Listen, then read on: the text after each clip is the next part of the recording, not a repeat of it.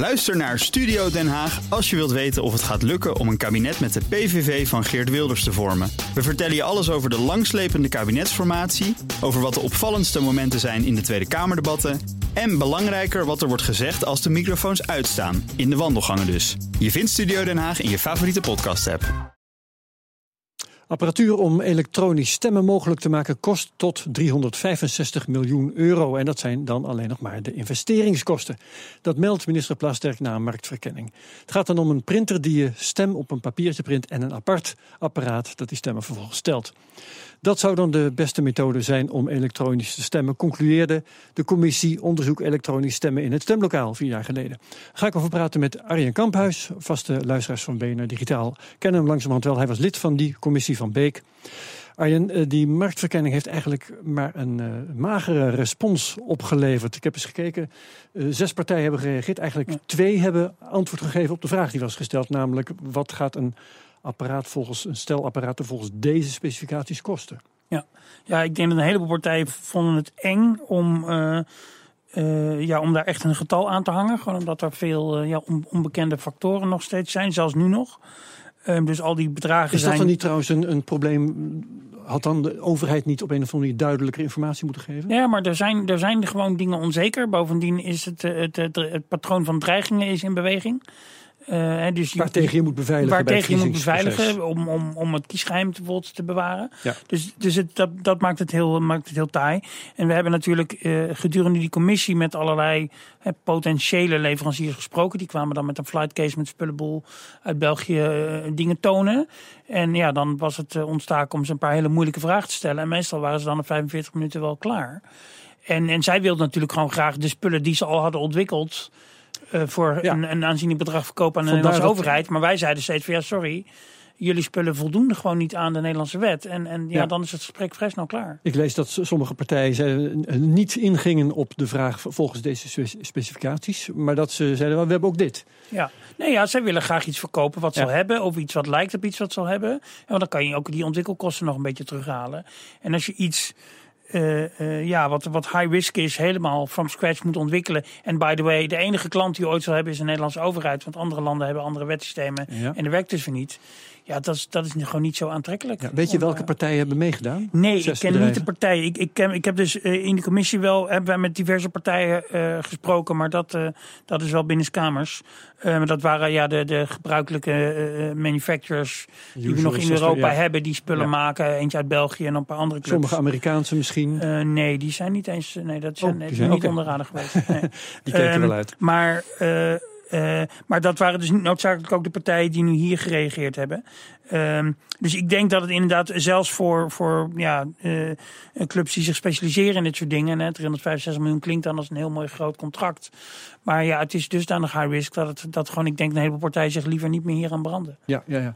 Eh, er zijn marktpartijen die zeggen, wij kunnen leveren wat jullie vragen. Atos, dat het rapport heeft opgesteld, betwijfelt dat dan toch weer?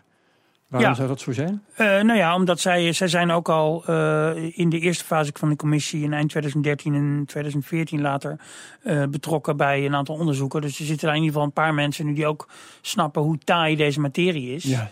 En die prikken dan toch ook wel een beetje heen door een, door een heel optimistisch verhaal van een verkopende partij die zegt van oh, maar wij kunnen het wel voor zoveel doen en dan, dan komt het allemaal goed. De, de, de klassieke manier natuurlijk is om een eh, project van eh, wat eigenlijk misschien wel 600 miljoen kost om dat te verkopen, is zeggen dat het maar 400 miljoen gaat kosten en dan daarna meer werken. En dat is Ja. wat we vrijwel altijd zien in de overheid. Ik bedoel, dat is niet dat het vaak voorkomt. Nee, ook dat bij is de bouw. En, eigenlijk eh, een vaste prik. Ja. En ehm, dus ik denk ook dat heel veel van deze, zelfs deze bedragen, dat die nog ja, heel optimistisch zijn opgeschreven, zeg maar. Dat was zeker Ja. destijds met die 150 miljoen. Ehm, maar zelfs die 365, want ja, er zitten dus nog allemaal dingen niet bij. Zoals eh auditing en onderhoud van de machines, eh, training van mensen, eh, allerlei praktische logistieke dingen. En ja, dat denk je, dat lijkt dan klein, maar dat kan plotseling heel groot zijn. Hè? Als je alle machines Ja. moet auditen en dat moeten kundige mensen doen na elke verkiezingen. En je hebt er 25.000.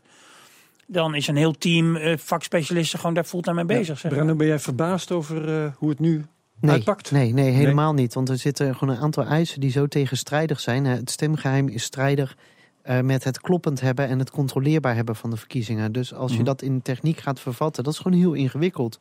Dus het, het is enorm lastig om dat goed te doen.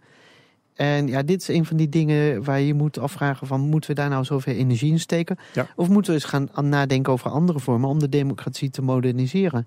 Andere En- vormen. Nou, want, kijk, want, want wat nu weer boven komt drijven is een ander stembiljet. Bedoel je dat of heb je nog nou, weer de- andere dat andere stembiljet had er natuurlijk al, dat is al ontwikkeld, dat had er al lang moeten zijn. Maar je zou ook kunnen denken aan ehm, gewoon van moeten we op dat ene moment op die ene avond blijven focussen, of moeten we eens gaan kijken naar die periode van vier jaar, hoe we daar de burger ook nadrukkelijker bij betrekken en dat we daar technologie een wat prominentere rol geven. En- Eh, referenda? nou, dat zou bijvoorbeeld kunnen. Oh. Maar, en- ja, nee, maar ik, wil geen harde oplossing. Maar Ja. elke keer blijven we nu in hetzelfde Ja, ja, ja, cirkeltje lopen. Hè, we zijn nu tien jaar verder sinds zeg maar, de ondergang van die machines. Jij hebt er een schitterend boek over geschreven. Dankjewel. En eh, het, we lopen weer in hetzelfde cirkeltje. Ja. En Ja, voor, de, voor de bedragen die hier genoemd worden. Kijk, voor 365 miljoen voor elke tien jaar of zo. zou je natuurlijk prachtige dingen kunnen doen. Ja, want het moet steeds weer, versteviging van de democratie. moet in steeds termen van opnieuw. onderwijs, eh, of voorlichting. Of je kan allerlei dingen verzinnen die je met zo'n bedrag kan doen. Die goed zijn voor de democratie in Nederland. Maar de meeste van die dingen zijn waarschijnlijk niet elektronica kopen.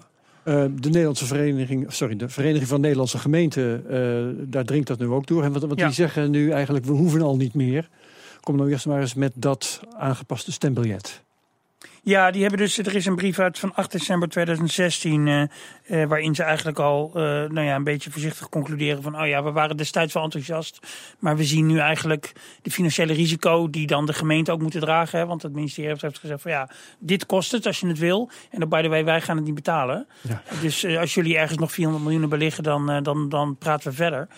Ehm, dus dat was al een stevige disincentive. En ik denk dat, zegt de, de, Vereniging van Nederlandse Gemeenten, die zegt eh, dat stem, stembiljet, oké, en dan willen wij misschien nog wel graag digitaal gaan tellen. Maar dan wordt die rekening waarschijnlijk niet veel lager, of wel? Eh, Nee, nee ja, je blijft een heleboel van de problemen van. eh, Ja, er moet een heel specialistisch, uniek apparaat gebouwd worden.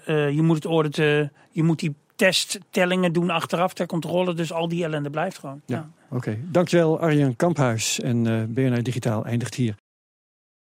Ook Bas van Werven vind je in de BNR-app. Ja, je kunt live naar mij en Iwan luisteren tijdens de ochtendspits. Je krijgt een melding van Breaking News. En niet alleen onze podcast Ochtendnieuws, maar alle BNR-podcasts vind je in de app. Download nu de gratis BNR-app en blijf scherp.